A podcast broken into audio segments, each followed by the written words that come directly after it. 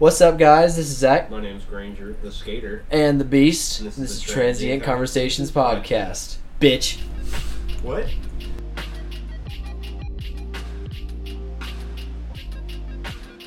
Ready to talk about some bullshit politicians? It's a it's a weird game yeah. being played. It's, it's interesting listening to the uh, to the GOP debate because they're all they're all over the place. Yeah, they really are. Because I didn't really, I didn't really see much of the debate myself. I heard, uh, I read about a bunch of points that were made on it, but honestly, it just sounds like a lot of the same stuff being rehashed over and over again. Oh yeah, Yeah. yeah. We got um Jeb Bush. I think he's in the lead right now. No, well, no, no. Of course, um, Oh, uh, Trump's in the yeah, lead Trump's at the moment. in the lead. Jeb, Jeb Bush is right behind him. Yeah, Tr- Uh, Trump's got 32% right now of the vote versus uh, Ben Carson, who's got 19, and Jeb Bush, who has 9, believe it or not. The ones who were in the most recent debate was uh, Bush, Christie, Cruz, hmm uh, Jindal wasn't in there. I don't know what happened to him. Uh, Trump, of course. Yeah, Rick Perry just completely withdrew. I don't, I don't know anything about that, but He probably just realized that there wasn't, yeah, probably realized there just wasn't a single chance in hell that he was going to win. wasn't much Going for him. They don't want that enough. Yeah. But yeah, he's he definitely did not have my vote personally. No. Honestly, the one that's the most um, interesting to me is Ben Carson. Not because I like him or support him, but because He's a neurosurgeon, right? Mm-hmm. and because a person that comes from such an intellectual background, you know, who seems like he would be open to new ideas. To To Rand Paul too. He was a he's an eye surgeon, I Mhm. believe. oh, is he? Yeah. I didn't know that about him. Uh, ben Carson though, he had a very very monotone voice. It was hard to care about what he had to say. Yeah, he didn't. He didn't hold your attention at all. Yeah, I mean, there are, there are a few um, characters in the GOP. Trump, of course, being the most outspoken. That's why he's getting the most attention because he makes all kinds of outrageous statements. Right. It's completely off the cuff with no political background. I do think it's interesting, though, how he likes to talk about how he has been in politics for years, but it's been on the other side. Yeah, he's been Because- funding people Yeah. Uh, I do. I, I thought it was kind of interesting though. Uh, Rand Paul and uh, Carly uh, Fiorina, uh, they both kind of rang some points about the uh, special interest group, groups that are corrupting the, the political system right now. hmm And they actually seem like they want to fight against it. I mean, of course, these are just words. I mean, we can't. Which which special interest groups are they talking about? They didn't. They didn't make any specific remarks, but they were just talking about how you know whole system is bought out in a way. I mean, I still don't don't support them or think that they really have any um, initiative to want to take that on completely. Not, not the Mhm. way Bernie Sanders wants to. I mean, Yeah. he's been, he's been rattling off about that for decades now Yeah, the and same tone. the thing that I like about Bernie Sanders is that he actually backs up what he's saying with certain ti- with certain pieces of legislation. Oh, yeah. He actually goes before the House and he speaks about the issues that he's trying to get resolved, and he proposes actual ideas for how to fix them instead of just being a person who's saying, "Hey, these are problems." And then that's it. You know, never, never actually represent or never actually presenting any idea for how you to fix just, it. You can hear it in his voice. He really, really wants it. hmm he's been saying the same thing that he said, you know, 20 years ago about the top 1% draining the wealth from the, the rest Mhm. of the middle class. And it's only gotten worse since he started talking about it, man.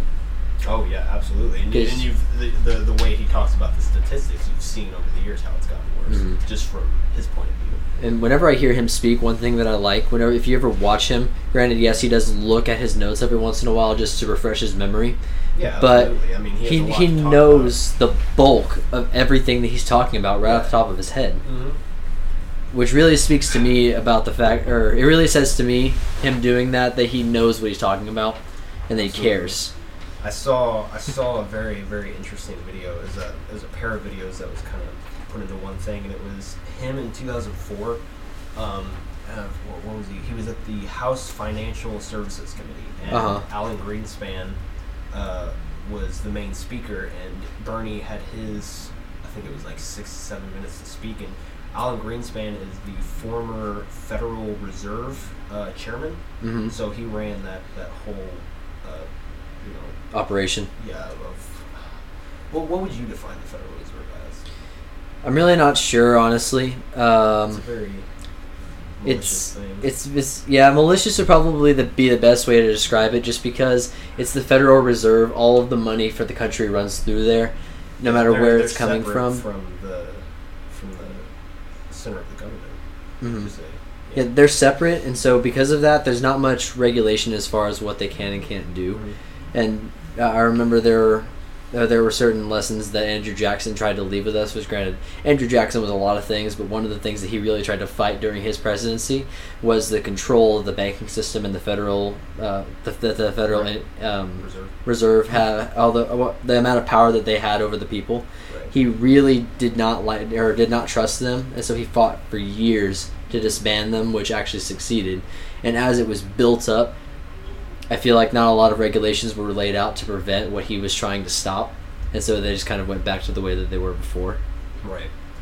Yeah, but uh, Alan Greenspan, he's been from from the little bit that I read about him, he's uh, been known as playing one of the, the main parts in Mhm. some of the major shifts in income inequality in the past decade. I mean, it's Mhm. been happening longer than that, but Right. he has done a lot for it, like between like '95 to Mhm. like 2005 before he resigned, and uh, yeah, he called him he called him out.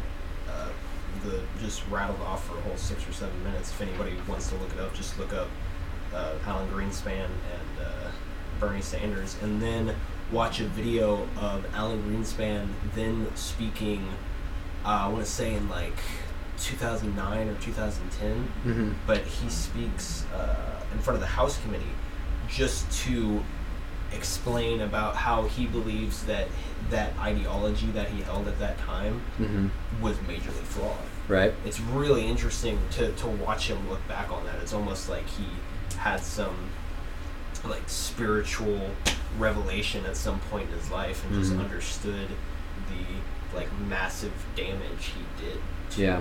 the economy with the, the choices he made and trying to uh, lower the taxes for the, the, the wealthiest in his country, all of his all of his best friends, you know. Mm-hmm. And the thing on that is, he may have made mistakes in the past, but at least he's willing to look back on them and reflect.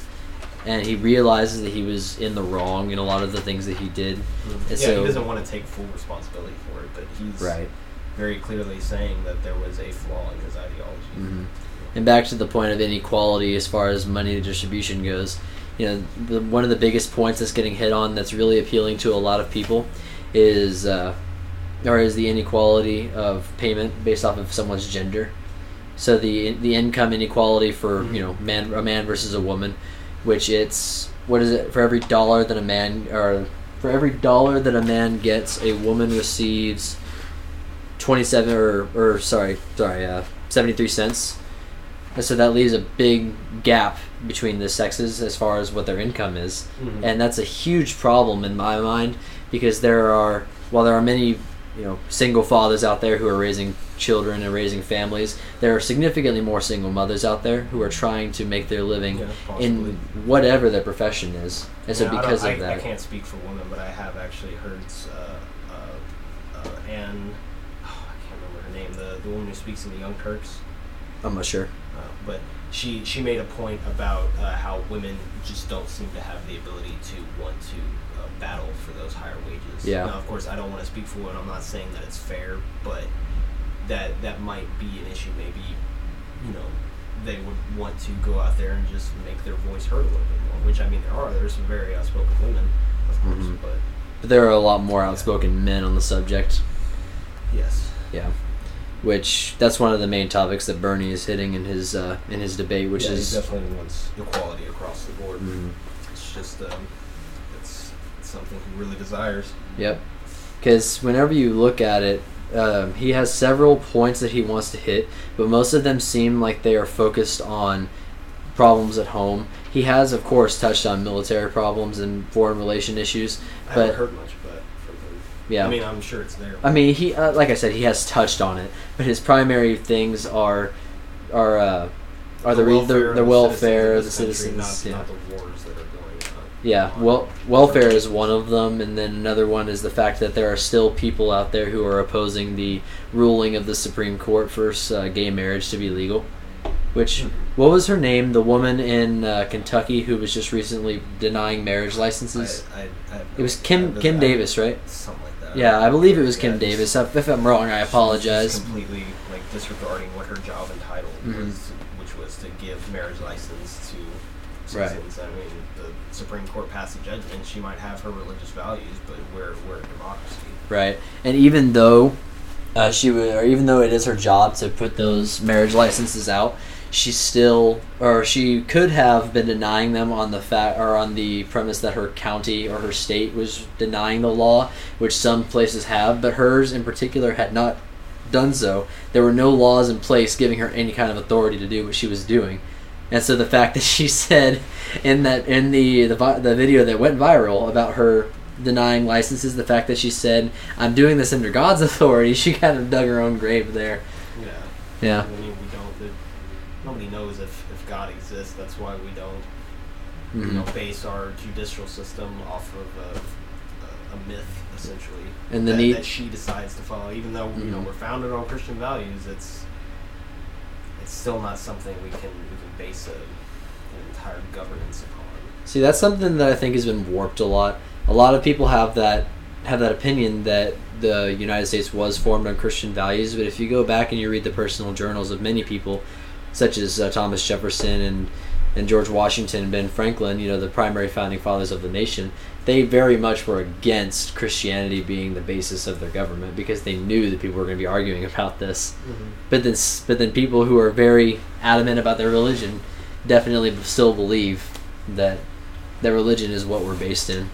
Yeah, I mean, you can you can trace a lot of morals back to uh, many different religions throughout history, and so I think um, a lot of the inspiration, I guess, would primarily probably come from Christian text Mm-hmm. because we you know we moved from England, they were very they were very Catholicized, Mhm. if that's even a word, but um, Well, they were they were very devout Christians. yes, They were Puritans. yeah, Yeah. and so.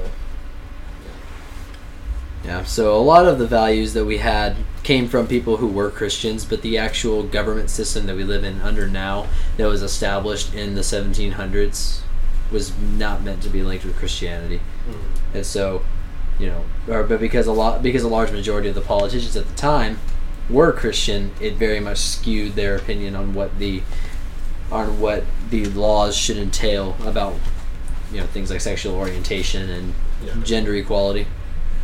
Yeah, no, I mean, to, to get back to what's her face, I mean, we have laws. The Supreme Court uh, is the one who decides the amendments of the Constitution. And if they say gay marriage is legal, then Mm-hmm. as her, you know, job entitled, she needs to give licenses to gay couples. Right. And if she doesn't want to do that, then she needs to find a new job. Mm. A lot of a lot of people need a freaking dictionary more than they need to read the Constitution because if you look at the definition of amendment, you know, which is literally just a change to a document, then you would know that they were made so that we could evolve with them. Yeah. They're laws that help govern us, but they're meant to evolve with time. Right. Yeah. So, And- uh, And these issues are ones that I feel like should be more, spoken on more. Um, yeah. yeah, when compared to things such as a giant wall, which is proposed by Donald Trump. Yeah, I saw, I saw Colbert uh, say something on his new show, which is pretty hilarious, and it was, you know, uh, trying to create that image of how, you know, Donald Trump liked to say, well, he could easily build a however tall uh, skyscraper, he could easily build a wall, but like his the the plans for the scale of the wall really imply that he would need to take that building, put it on its side, and then put like a couple hundred more like next to each Mhm. other. So it's not. I mean, he could. He could probably somehow gather the money to do that, but it's, it's Mhm. insane to want to spend Yeah. that kind of money. It's insane to even try to think about that because you would be you would be spanning the width of what five states because we have Texas, New Mexico, Arizona. Um, this what's the next one? I forget. But did I, I already said that? No, it's Texas, New Mexico, Arizona, then California. All four of those states border the Mexican um, or the country of Mexico, and so to try and present or to try and state that you want to build a wall across that entire vast span is just ridiculous. And then who's he going to get to build the wall if he's kicking every single person out of the country who's gotten here by whatever means? If he had his way, like, like George Ramos made, made a very good point um, in many different cases. I saw him on Fox News and I saw him talking straight to Donald Trump. You know, a lot of these immigrants are, are coming by plane Mhm. or other routes which don't involve uh, jumping over the border. So yeah, it's going to be a lot of money that, that might stop some people from coming in, but you know, really, there's other ways that these these immigrants can find their way here, and you know, it's it's not that much of a problem. I mean, Trump Trump's statements about the immigrants are outrageous. I mean, Mhm. I'm sure you would agree. Oh, of course. rapists and and whatever else, and it's because he's generalizing an entire population of people. yeah, and there, there's not there's not a huge issue. Um, they they want to come here to work, and yes, I, I agree that there is a, a crime problem down on the border and down in Mexico. Um, but you know, let's let's get down to the to the core of that. Why is there a crime problem? Why do you think that there's a, a huge drug cartel?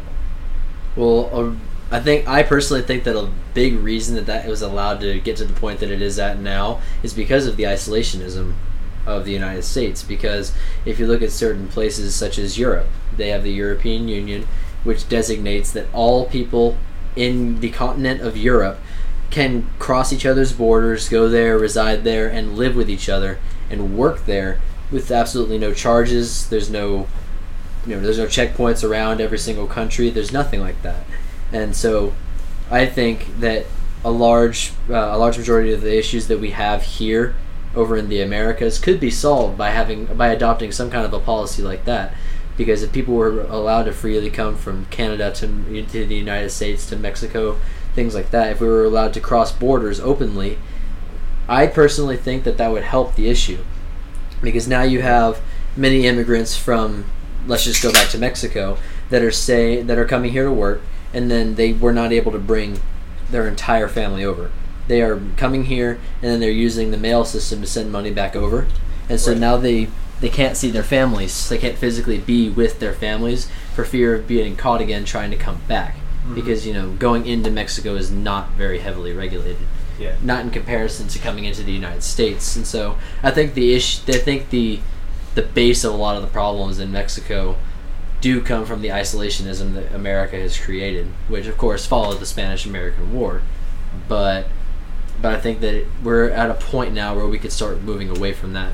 And if we were able to if the gov- if the Mexican government wanted it, of course, we could help them with the issue of the car of uh, of the car of the drug cartels. I mean, what what do you think is the main Yeah, issue? I mean that was a good point. I, I was trying to get at the, the entire war on drug rhetoric that's Right. been, that's been pushed for the last few decades. And, you know, we we've essentially created the um, demand, the the supply and demand. I mean, they you know we we've made it harder for these drugs to be uh, transported, so Mhm. we've raised the price. Right. So these criminal organizations are able to make a lot of money. I mean, it really just seems like a, a common sense um, set of events that occur. And then now it's gotten so huge that they have a lot of influence Mhm. on government officials, and they're they're they're ravaging that area. And so yeah, there are a lot of rapists and murderers who are involved with uh, the illegal drug pushing. So I really think that we need to adopt new new drug policies. We need Mhm. to start decriminalizing a lot of these things Right. and making it less of a, of a hassle uh, to be able to do this. And yes, I think we need to put maybe some sort of aggressive aggressive initiative into these the, the, the crime that's going on down there. But Mhm. You see a good a good support to that, a good piece of evidence to support your claim there that uh, that drugs being uh, drug trafficking being severely limited, raising their price. If you look at Australia, Australia in the '90s had a huge massacre, a massive massacre of people, which is still not, or which is still yet to be broken, as far as the quantity of people that died goes. And so, whenever that happened, the Australian government severely limited the ability to own a weapon. And so, because of that, they took a, or if you look at a weapon which is sold here in America, let's just say it's a very high end military grade rifle that costs $1,000 here. If you go to Australia, you cannot just go into a store and buy that weapon anymore like you used to be able to. You were able to up until the point of this massacre. But after it happened, whenever the government said, okay, that's it, we're limiting the guns very severely. You cannot just own guns anymore. Yeah, I know, It- you the only the only way to get that weapon is on the black market and this was for thirty five thousand dollars. Yeah. That's the actual equivalency. Okay. A, a weapon that costs thousand dollars American in America costs thirty five thousand dollars American in Australia on the black market. Okay. And so, you know, the mentality is if you have thirty five thousand dollars to spend, why are, why do you need a weapon that badly? You know, and so that really that really gives evidence to what you said about the uh, the drug policies, because whenever you bottleneck them like that, whenever you make them illegal, all you're doing is breeding a business for them. You're, you're talking about the drugs? Um, yeah, I'm back on drugs now. I'm sorry, I'm not talking about the weapons anymore. No, no, I know what you mean about that, but it, it, it, I don't know. I feel like that was kind of a little bit backwards to what I was saying. I was saying we need to uh, decriminalize the drugs, so we, you know. Oh, I, I know. I was I was just saying that, or that what what I stated supports what you were saying. Yeah. No, but- yeah, I see that connection. Yeah, I agree. Though I think that the decriminalization of drugs would definitely help. Because or especially in the in the topic of um, imprisoned Americans or imprisoned citizens period you know the fact that they're being imprisoned for using nar- or for using any kind of drug from marijuana to narcotics to opiums to anything I think that that is just ridiculous Well, yeah, I mean, there, there's obviously there, there's a problem there with people using black tar heroin. I mean, it's very deadly to your bodily systems. I mean, it's Mhm. called, it, it does create severe addictions, but of course, we I think we now have a better understanding of what addiction really is. I mean, yeah it's not it's not about the the drug just pulling that person in and and causing them to be so reliant on the substance it's more of their environment being so uh, negative you know in a lot of way I, they live they live in poor shitty situations and they they just generally don't have a good life so they resort to going to this thing which is able to give them the the chemical reactions of, of having an enjoyable life, Mhm. and then they They alter their sense of reality that's- so that they they're can- trying to use that as as a, a replacement to Mhm. their their negative situation. Yeah because when you have a shitty reality you're going to do everything you can to either change it or find a new one And so throwing them in a in a cage Mhm. and making them, them sit there for a long time is only going to make their environment even more, more shittier. Mhm. I mean, I, there there's even a uh, a study that that backs this up. There was um, uh, I think somewhere in the the fifties there was a there there was a study of rats who were given uh, a, a little a bowl of water that was just water and then a bowl of water that was filled with cocaine. And given the choice most of the rats they were just put in their little cage and most of the rats would go to the cocaine and they would die because I think it was cocaine and heroin and they would Mhm. go to that water and they would die. And so you know people for many many decades after that were like see it's it's addictive. They're always going to want to go to the cocaine and heroin because it's just inherently addictive. But you when, know, when you're giving a rat that size that you know a drug of that power Yeah, in a cage. I mean, the, the, the, this this echoes to my point too, because later, you know, people started realizing it's like, well, these rats are in a cage. Like, like, what are they going to want to do? They, they have nothing to do except drink from a bowl of water and a bowl of cocaine heroin water. Yeah. They're bored. They have no no stimulus except for the cocaine and heroin. So they're going to go to that cocaine heroin. So And plus- what's a better idea? Let's make a little rat heaven. Let's give Right. rats rat friends and let them have rat sex and eat all the things they want. Go through all the mazes they want. Put a little bowl of cocaine heroin water, and nobody's going to want to touch that because they're all having a good time with each other, enjoying their little rat paradise. Yeah, that's a good so they point. don't give a shit Yeah. about the cocaine heroin. Yeah, because all they're gonna think is, "Oh man, I'm thirsty. I'm gonna go get some water." But then whenever they smell the thing that could potentially Like, oh, kill them, this? they're not. Oh, Oh. Cocaine and heroin. This is awesome. I'm gonna go back to this every time, and then they just they, they die. yeah, but if you give no other stimulus. if you give them a non-shitty existence, they're not gonna be doing that. Yeah, exactly. Yeah, I because thought that when I when I heard that, it just makes so much sense to me. oh, I agree. like It makes makes a ton are- of sense. Yeah, these these people are falling into these addictive patterns because I mean, yeah, it, it has a lot to do with drug, and we need to we need to figure out ways to um, to make that better. But I think this would this would need to be coupled with a decriminalization of these type of drugs, we start and then we start putting that money, so much money that are going into these prison systems to uh, incarcerate these people, and instead use that money towards better, more efficient rehabilitation programs.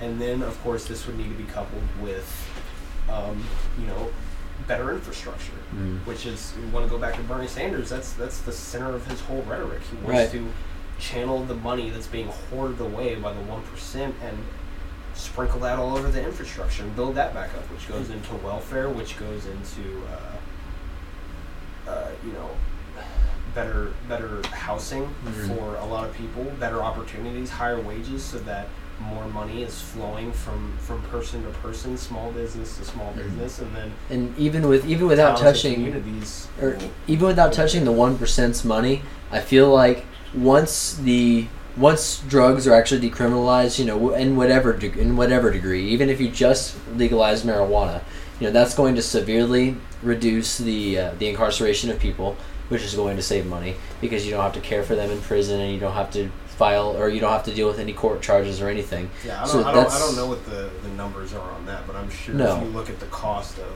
putting one person in prison for even a few months, it's probably Several, yeah, several thousand dollars at least. Yeah. But you know, money would come from there. Money Like, I would spent, money I would come from. one night in solitary confinement, and my bail charge was fifteen hundred dollars. And I spent, Holy crap. I spent like I, I didn't have to pay that. That was just a PR bond for um, in case I didn't show up to court. I ended up only having to pay like four hundred dollars. Right. But still, what what that said to me was that it cost them. Just, just for for me for what I had to pay, it was fifteen hundred dollars Mhm. for, you know, eight hours yeah. or more than that, maybe more like twelve hours. But And they didn't really even give you anything, did they? Like, like what they give you is some water, Class- maybe. And Oh no! Well, I, I didn't get water for like six hours. Really? Yeah, I was so outrageous before I got in there. They didn't even want to give me water. I was on suicide watch for a while, so they, they didn't give me water for like. You're on suicide watch for a Class Pretty C much. misdemeanor. I, I, I seriously don't know how I got away with that. oh well, who cares? Yeah. But but that Let's start it raises over with. that raises like uh, some evidence to show that it is ridiculous or ridiculously expensive to actually jail people and to hold them. And you were in jail. You weren't in prison like a lot of these people. Yeah, are. I was I was in I was in county jail. Yeah. And so a lot of money would come from the decriminalization of it, and we could funnel that money into a great many things, one of which being better treatment for people who, uh, who need rehabilitation from drug addiction. Yeah, exactly. Yeah. And so that would be a huge chunk of change, you know, just to get, to get, or to get it from. And, and plus, if you look at uh, if you look at the actual imprisonment rate of Americans, it is ridiculously high, especially compared to uh, let's just say, for example, China. If you look at um, at America's um, imprisonment rate, I can't remember the exact number, but I know that it is higher than China's rate, a country which has, you know, 1.2 Quite a number of billion people in it as opposed to 340 million Americans. And the fact that our actual numerical value of prisoners in prison is higher than China's is ridiculous. Mhm. And granted, China is a communistic, you know, or communistic country which has heavy regulations on things, but that would actually feed into the prison system. That would actually get more people jailed usually, if if we learn from history. That is, Definitely. if history has any bearing left. But sort of. yeah, but one thing that I really like about this uh, about this president or about this sorry, what's the race? what, yeah uh, the race I suppose. What's the term? Uh, words sentence. um, but uh, one thing I like is that a lot of attention is being drawn to the uh, to the secondary parties. You know, the non-Democrats, non-Republicans, like the Yeah, tran- like the transhumanist party, Or for like example. Deez Nuts and Waka Flocka. I cannot believe that. And then you heard about Kanye West, right? Oh, Kanye. that, well, yeah, that's for 2020. That was pretty. I, didn't, I didn't expect to see that. I mean, what's the last thing Kanye said about politics? A stand-up bit on SNL about George W. Bush in in I 2006. was watching it. Was standing next to uh, Mike Myers. Mike Myers. Yeah, and Mike Myers just looked at him like, "What the fuck did you just say?" What did he said? Uh, President Bush hates black people. Is that even a joke? Because the way Mike Myers looked at him, it was like, yeah, he was like, "Oh my God, he this." seemed really serious standing next to each other. President uh, Bush hates black people. he does not care about black Americans. Just Mike Myers' face. Just what? Another another great joke that I saw was with John Donald Trump. Have you ever seen the episode of uh, South Park? Um, you know they do not endorse us, just so y'all know. But South Park, they uh, uh, they did an episode about Cartman, of course, who uh, who hates everybody who's not you know white and purist, and he, he it was an episode focusing on Americans, and he sets up a border at his house, like in his backyard, and he sets up a little guard tower and is watching over it with binoculars. And he does this thing. He goes "Doo, doo, doo, doo, doo, doo," scanning for Mexicans. and I saw, and I saw, a, I saw the uh, the video or that video with a caption that said, uh, Trump be like, and so it was making fun of Donald Trump, uh, and I just I burst into tears laughing whenever I saw that, and oh man, it, it was just perfect because you know, granted, Donald Trump talks, talks about a lot of things. Whenever I saw that, I was just like, oh my god, yes. when was this episode? this was I can't remember. I think it was last season, but I've always loved Trey Parker and Matt Stone. Those guys are just They're they're brilliant. They make fun of everybody and they give no shits. I saw, I saw the documentary that came out. and They were making like uh, an episode every eight days. Mhm. Is that the number? Yeah, It's insane. yeah, because like the before, quality and the content, and it's just them in the writers' room, Mhm. Trey Parker and Matt Stone, with all of the writers just bullshitting. yeah, And they're just they're they're flowing and they're they're building up their ideas, and it just turns into a goddamn episode. But whenever you have a fucked up society like ours, you have plenty to make fun of. Another awesome one was uh, was one with the Washington Redskins, you know, the football team, and Yeah. they uh, they were making fun of the fact that you know a lot of Native Americans find their name to be offensive, which you know, of course, I can understand that. But and granted, I'm a Cowboys fan, so fuck the Washington Redskins. But Sure. I mean that that's why I, I don't I don't keep up with football, but Yeah, that's the but one thing that was instilled in my mind watching my dad as I Mhm. grew up is to fuck the Redskins and Mhm. the Cowboys. Yep. But they were making fun of the fact that their name was uh, their name is offensive, and the uh, their name ended up becoming like open to the market. I don't remember how, but the copyright was dropped, and so the boys from South Park picked the up the yeah the Redskins, Okay. and so the boys from South Park picked up the name Washington Redskins for their company, and all their company did was promoting was promote doing nothing, Yeah. and it was just brilliant. It was awesome. Just, be, just because it was a perfect, it was perfectly making fun of everything that was going on. Because that that that episode was like two years ago, Okay. and it was uh, no, actually it might have been this last season. But the point is, it was making fun of a huge issue, and it was giving everybody the opportunity to laugh about it. You know. I mean, that, that's the way most episodes are. hmm They're Yep. uh, they're cultural critics and they're the fucking best ones at it Mhm. as far as comedy goes. And have you heard about that new movie that was uh, a lot of transhumanists were really pumped about it? Ex Machina. Yeah, it's, I've heard of it. I've seen Mhm. that trailers, but I haven't watched it yet. Yeah, it's just about a you know it's an artificial machine, which I haven't seen it, but it's about an artificial machine who's robotic, who uh, who gains sentience by questioning her own existence. Right. And so I really want to see this movie. It looks awesome, but a lot of um, a lot of transhumanists were really pumped about it. And granted, the name is I'm taken. sure. I mean, Yeah, the the name is taken from the Latin phrase Deus ex machina, which Mhm. literally translates into God of the machine. yeah. Which there is- a, there's a video game, Mhm. right? Yeah, there was a video game series based around it, Yeah. but it was I follow I follow a Terence McKenna page on YouTube, and it's like Deuce X McKenna, yeah. kind of referring to that that old. Yeah, uh, what it, it it basically means God interfering in some way, and so whenever you apply the term ex machina to whatever humans are doing, it's saying we're basically taking our own existence into our own hands. It's no longer up to the will of nature or to the of the universe.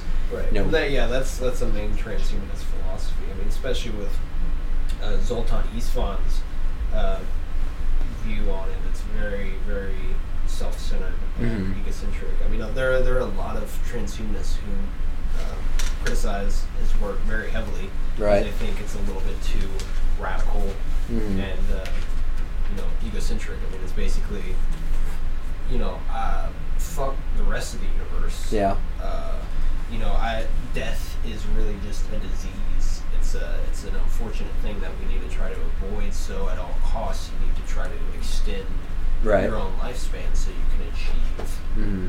um, omni omnipotence in, in a sense. I mean, immortality is a word that they uh, they, they, they stopped using that word publicly now. They like to uh, use the phrase um, in, indefinite indefinitency, I guess, like trying to create a, Right. a situation where you have an indefinite lifespan. And Mhm. I, I, I much prefer that term because immortality just seems absolutely ridiculous to It seems live. boring as hell, is what yeah, it seems. Yeah, I mean, that too. But just to try to think of like infinite life, Mhm. like never dying. That's Right. I mean, how could you ever try to achieve something Mhm. that grand? It's really impossible. But yeah, living indefinitely, shutting down the Mhm. um, exterior aggressions Mhm. which plague us, Right. cause diseases, you know, uh, things things of that nature. Right, and So the, that- the bulk of it is coming from scientists who are working with nanotechnology.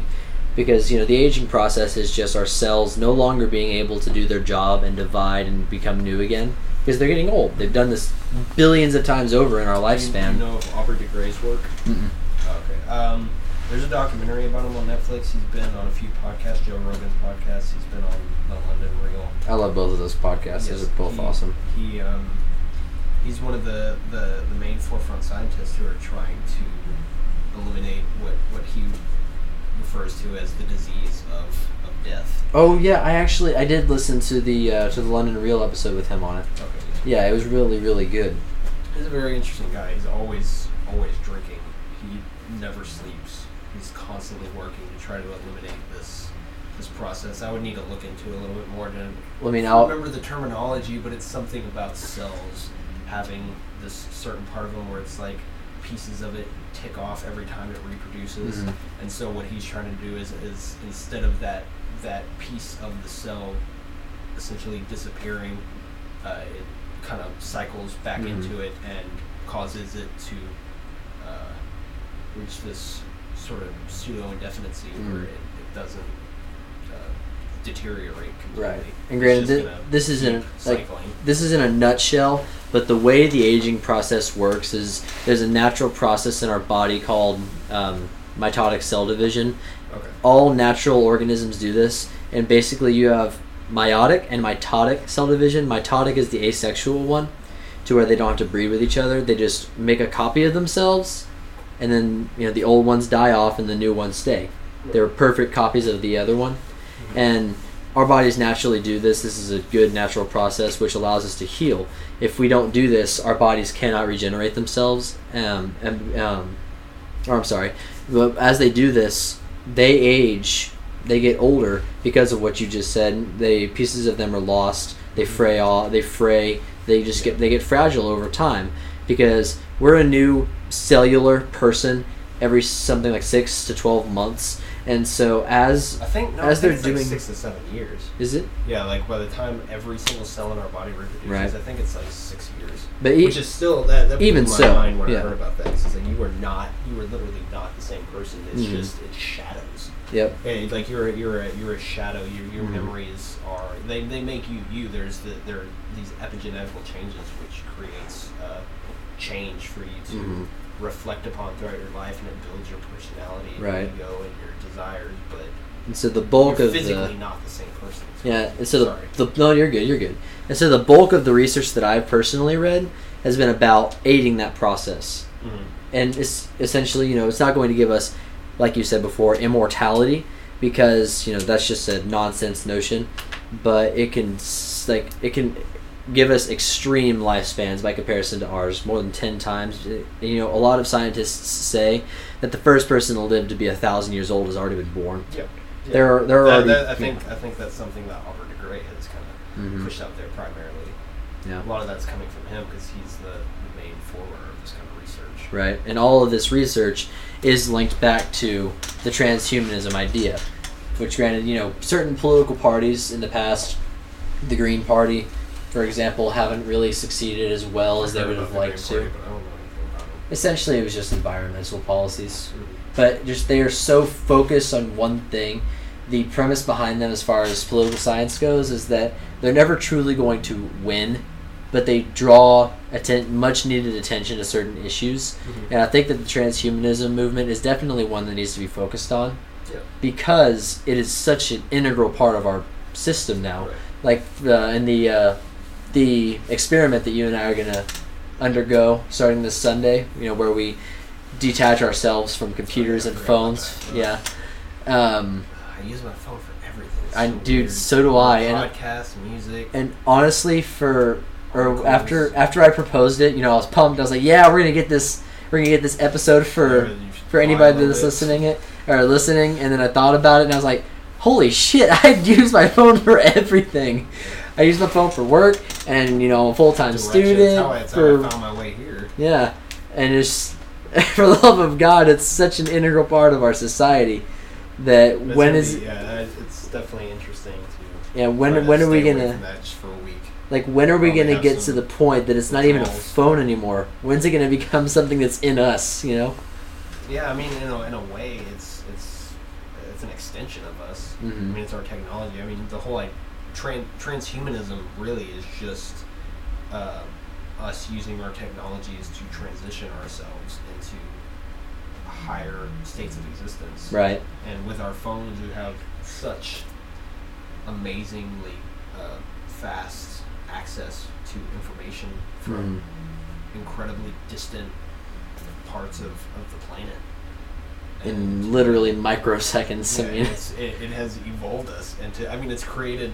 I love I love the term uh, bandwidth anxiety. It was something I heard Jason Silva say, but bandwidth anxiety is it's like friction that's being created from all of these uh, like non-composite sources of information that just don't go together Right. well. Instead of instead of creating flow where it's almost like you know you're you're working you're being productive and, and information is, is coming to you as necessary. Mhm. instead it's uh, you know social media which i mean there's a lot of great things about social media but if you if you sit there and just scroll through your facebook for a while it's you, you don't control what's being thrown at you. It's a it's a video of a, of a world star fight and then right under that it's uh, you know instructions on how to cook a meal and then right after that it's some buzzfeed skit Mhm. and you know right after that it's a it's a police brutality video Mhm.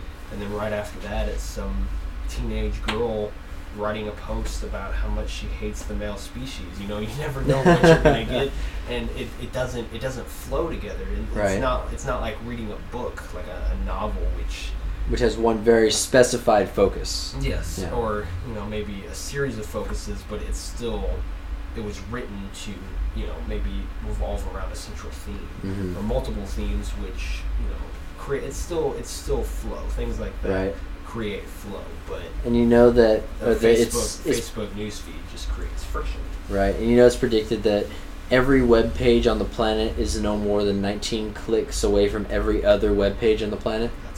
And think about how many web pages that there are. Oh god, we need to And then- need to look something. I can't remember what it's called. I want to find this at some point, but it's uh.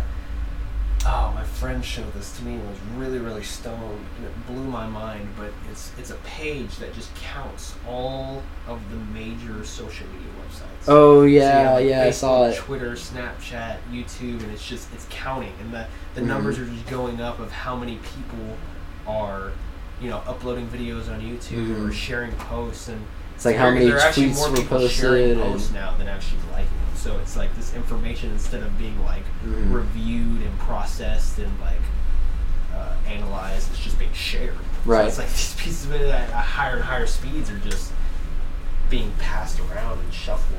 and the servers at Google, I believe, are capable of, you know, or I'm not even going to try and specify a number because I couldn't even tell you, but they're capable of ungodly processing of information and power, and that's only four percent of what the internet actually is. Have you ever heard of the dark web? Yeah, I was Yeah. that was my first thought. Like the whole dark That it's like Yeah, that, that's ninety. 99% That's of what ninety fucking- six percent of the entire internet is unaccessible by us. Yeah. Uh, you know, through a search Encrypted- engine, for yeah, example. Yeah, so we could we could access it. You know, if you have any kind of HTML or or C or C knowledge or anything like that, you know, you have to know computers to to yeah, interact yeah, we have that fucking page with all the posts being shared. Like I couldn't even wrap my mind around that one image Mhm. of of all the numbers just racking up of all the people sharing information. But then you have the dark web, which is just Ungodly amounts. And I think that I think I saw a website that was extremely similar to what you saw, except they gave a visual representation via their logo. So it would say this is the number of tweets that were posted since you logged on, which was you know, like a microsecond ago. Right. It'll it, however long the however long the page took to load, that's what it counted. And in that one small bit of time, something like t- like twenty seven hundred tweets were posted, and so it put twenty seven hundred little Twitter birds onto the page, and you had to scroll things- through all that. That's a lot of things in perspective. hmm Like we we can attain so much control of our reality, but then you just see shit like that. Like there are millions and billions of people who you you'll never interact with, Yep. and who you, I mean, I guess in some sense, like through the matrix of influence, like you might have some influence on on some part of their life, but for the most part, these people aren't going to know your name. Mhm. No matter what you put on the internet, there's going to be millions of people who will never see what you have to say or you know listen to what you have to say, and they'll just go about their day never having known who you are. Yep. Which is why we really need to like I'm keep. fine with that, but it's, Yeah, it's like that's why that's why a lot of people seek out new ideas. I feel like in this just shit storm of information that is our world, I feel like there's a higher value on original ideas than ever before because you know there are two things that you'll never lose money on completely is land and ideas because ideas can fail, um, but new ideas are necessary to make any kind of profit in this world, to make any kind of innovation in this world is going to make a difference. You know. Right. And so there's, I, I feel like in this giant mass of ideas, the original ones are higher value than ever before.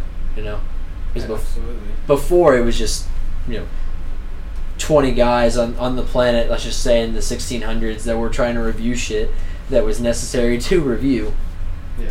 You know, but now everybody has a voice in some way, shape, or form.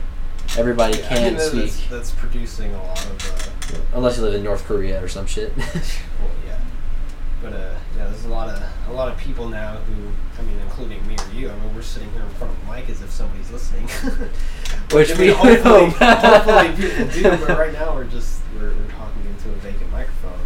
But, uh, yeah, there are a lot of people who just spew random shit on Twitter because they have a they have a voice now. hmm And tw- see, uh, we're, we're a little bit off topic, but I do want to touch back on that. Uh, Twitter was originally founded as a site where you could go and you could share your problems with other people who shared similar issues. You could find people that you could relate to. Yeah, but then it started growing, and then you realize like everybody's so Mhm. in their own world Yep. that you can make groups and you can make communities through social media websites, but for the most part, there's there's that friction. Mhm. Everybody's so against each other. Yeah, and then we focus on like 0.0001 percent of the big accounts, you know, who are celebrities or or athletes or whoever because they are just. Yeah, that's that cult of personality. Yep. Like we just and then we just destroy them if they say anything on there that we don't I mean, relate that, to. yeah, that's that's the price you pay when you become famous. You're you're you're allowing yourself to be so vulnerable. You're putting your image out there for display for anybody to critique. And now in the age of Twitter and Facebook and YouTube commenting, they Yep. just shit all over you just because they think it's funny, just because they want a response. Like I'm sure a lot of these people who are who are doing that, uh, maybe they they might mean what they say, but a lot of it is just to be a troll. They just want to have a laugh for themselves. Which is a huge reason why Donald Trump has been so freaking successful in this Yeah. campaign because he does not care what anyone says to him because you know some people will pretend not to care. They'll say, "I understand. I've done this and this and this. I don't I don't care what the people's opinion of me is." No, he literally does not give a shit. Because how many times has he filed bankruptcy? He's filed bankruptcy like bankruptcy like four times since inheriting his father's company and Mm-hmm. or he's been in and out of projects. He has the biggest um, little man complex I've ever seen in my life. Uh, just because he puts his name on freaking everything. You ever notice that if he's sanctioned a building, Trump is on there somewhere, but he does not I mean, care. terminology. Like you just got trumped. Yep. Yeah, there's literally a word in the English language based off of him. Huh. So, uh, just kind of kind of to wrap this one up, who do you think, if you don't mind me asking, who do you think you're leaning towards in this election? Bernie Sanders. Bernie Sanders. I Yeah. think, I think Donald Trump's interesting. Like he's funny to watch, and he, he does have like him. Donald Trump and Bernie are, are similar in in the ways that they're authentic. Yeah. You know, Donald Trump is a kind of, kind of a scumbag, and he says a lot of racist and sexist things, but he fucking is it. Yep. And he's not he's not bought out by anybody. He's the one who who buys out the Mhm. politicians. He's not. I mean, It's yeah, like, he even comes from his father's money, but he still has run the empire Mhm. with his own resources. And it's like even if he's wrong, he's honest. yeah, He's No, saying. wrong. I mean, he's honestly wrong, yes, but that's what that's what people like about him. I think is that it's I just mean, he's reinforcing a lot of the racism that exists Oh, of like, like he yeah. says, "Oh, of course, everybody in the country hates Mexicans." Like, no, everybody in the country doesn't hate Mexicans, but there are a large portion of people, probably especially in the South, who, who hate Mhm. Mexicans. I mean, he makes- and they hear that and they're like, "Yeah, we hate Mexicans. Of course, all my friends hate Mexicans. Everybody hates Mexicans." everyone hates Mexicans, and then he'll claim certain things. Um, the most ridiculous one was whenever he tried to state By that. the way, the, this podcast does not endorse the hatred of Mexicans. We've got you, SA. But that was so fucked up, and I apologize. But um, one of the most ridiculous things he said was uh, he was trying to speculate what Ronda Rousey's opinion was. Which, granted, Ronda Rousey is one of the people on, in in the world that I respect more than anything right now, just because she's making such a huge, such huge strides in her industry. She's And- so. Uh, I mean, she she's like the epitome of how somebody in that in that position that that like position of being a celebrity should act in Mhm. the public eye. Like, Yep. She's respectful and she's calm and she's cool and she fucking kicks ass when she needs to. Yep. She gets right there in the zone and just knocks the fuck out of. Yeah, it's like everybody talks shit until you get into the octagon, and then they actually go up against Ronda Rousey, and she has a combined what twenty five minutes of ring time in in twenty two fights. She's, she's But but Don. Donald Trump said, "Oh yeah, I think Ronda Rousey loves me. I think that she she really supports me." And then it shows. shit about like every other class. and then they all love him. no, it showed her on a on a news channel. I think it was CNN, but I'm not exactly sure. But I saw um, one of the reporters who ha- who actually had her for a live stream. He said, "So, Ronda, is there uh, is there any truth to what he just said?" And she says, uh, just very simply, "I mean, I, I wouldn't vote for him." and it was it was just it was hilarious to me. But yeah, I something something that I thought was um, uh, pretty funny listening to the, the second GOP debate on the way here yeah. was that uh, multiple people were uh, Carly Fiorina was asked, Jeb Bush was asked, uh, maybe somebody else, but they they asked them uh, what what how how safe they would feel with Donald Trump's uh, finger finger on on the, the nuclear ar- arsenal weapons, like Yeah. on the button that would call out that like uh, do they feel safe? And both of them, I think Jeb Bush kind of kind of copied what she said, and I understood why he did that, but. They asked him, and he, she said, "Well, that's not a decision I can make. That's up to the, the to the voters, to the public." oh he gave a very open ended. I'm not going to give yeah, a real just like answer. reiterate, like I'm not going to answer. Like I, I respect the fact that they, you know, very bluntly said I'm not going to answer that question. That's left up to the voters. But I feel like if any, if any um, clear-minded person was up there, somebody with straightforward values, like maybe Bernie Sanders or, or me. Like I, I was just imagining if I was up there and they asked me, like, do you feel safe?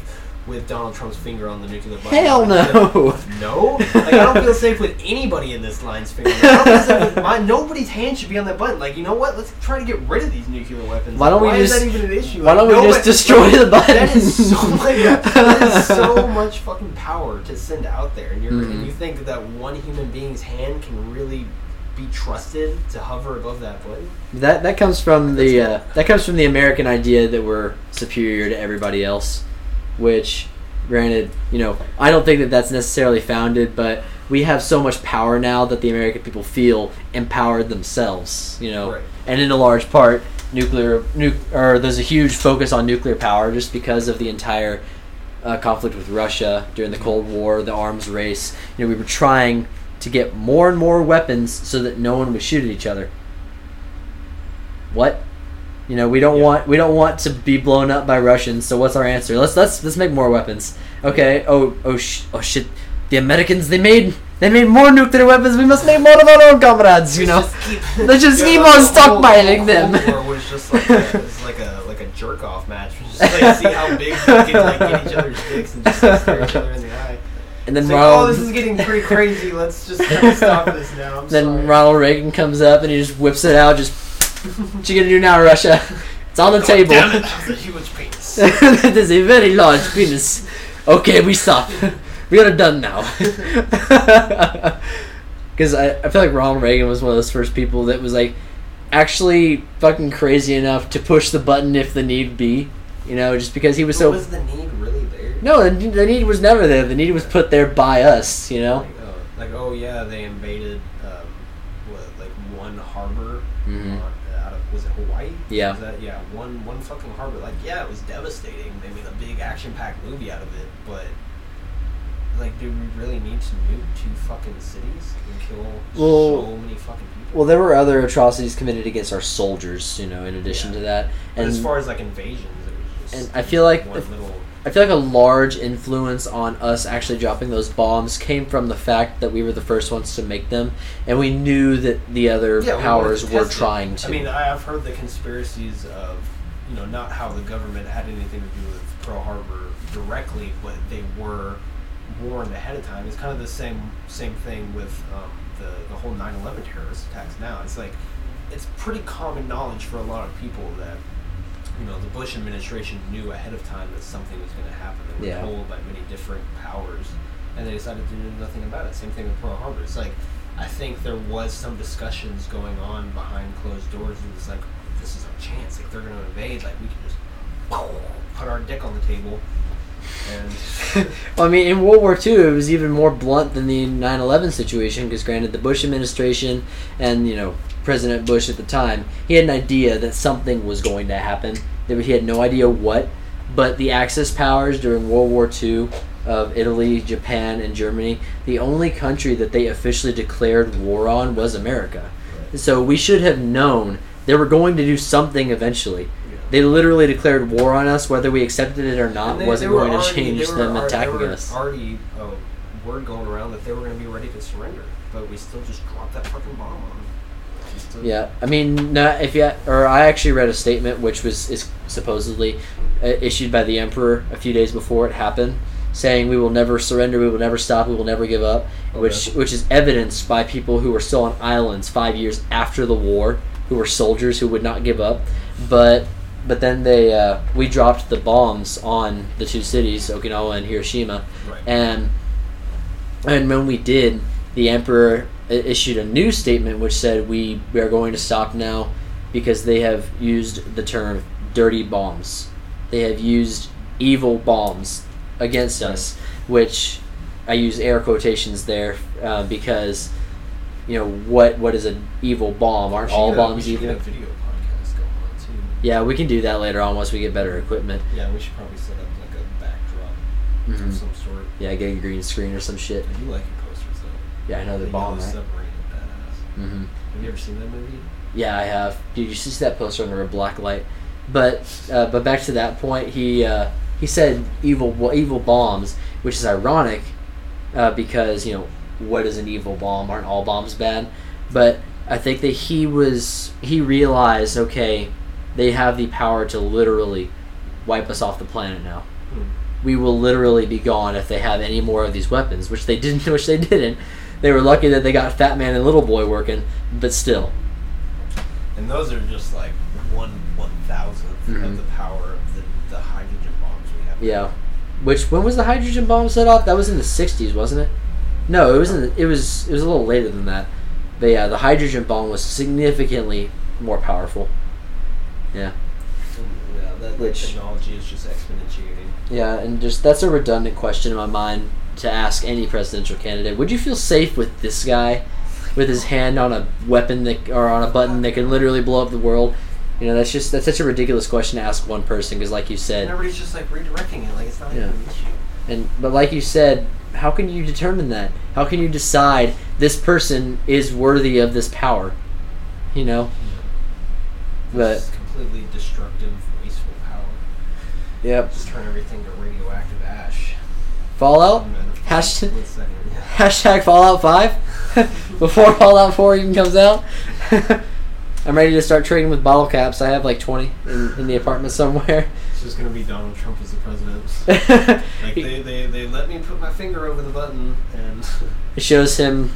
It shows him like uh, inside of the devastated White House, like right before. The wall is the just- only thing that's in like pristine shape. He's like, I am the president. You actually never voted in, sir. I am the president. You're fired. Technically, we were all fired, sir, nu- with nuclear fire. this episode of Celebrity Apprentice in the our Fallout base. it's like this guy has come to us. No, it's like it's like Donald Trump is a new member on Shark Tank. This guy comes to us with a new idea for an an experimental what he calls MIRV. It's an ultimate fat man that can launch eight eight nuclear missiles instead of one because one wasn't enough. It's like, oh, so uh, give us a demonstration of your product. Okay. oh, hashtag Fallout 5. It's just, it just cuts to black war. War never changes. All right.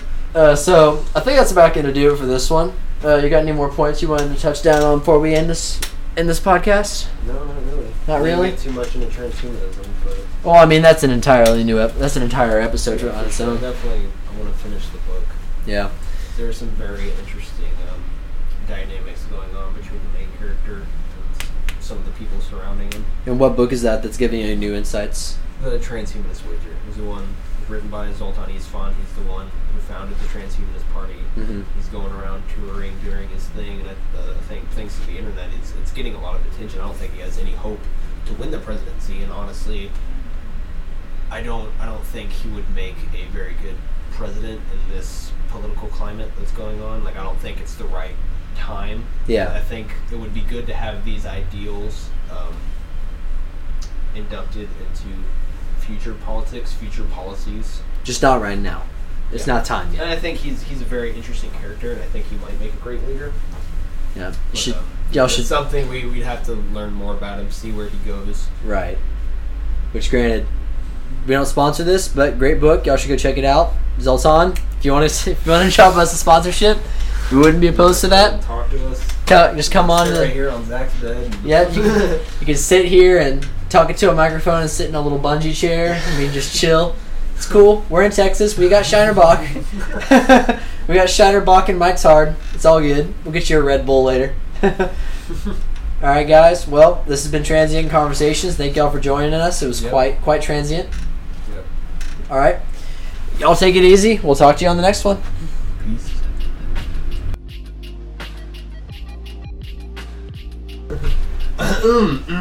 Hello, this is the um, the skater. Thank Mm. you for joining us in our first podcast. Yep. And this is the Beast. We really appreciate it. Had a lot of fun. Yep. We're gonna Definitely work. try to do at least uh, one a week. Yep. Gonna keep on working the kinks out and get even better. Keep it topical. Yep. And remember. The important thing is not to stop questioning. You heard it here from Einstein himself. Thank you. Thank you, Albert.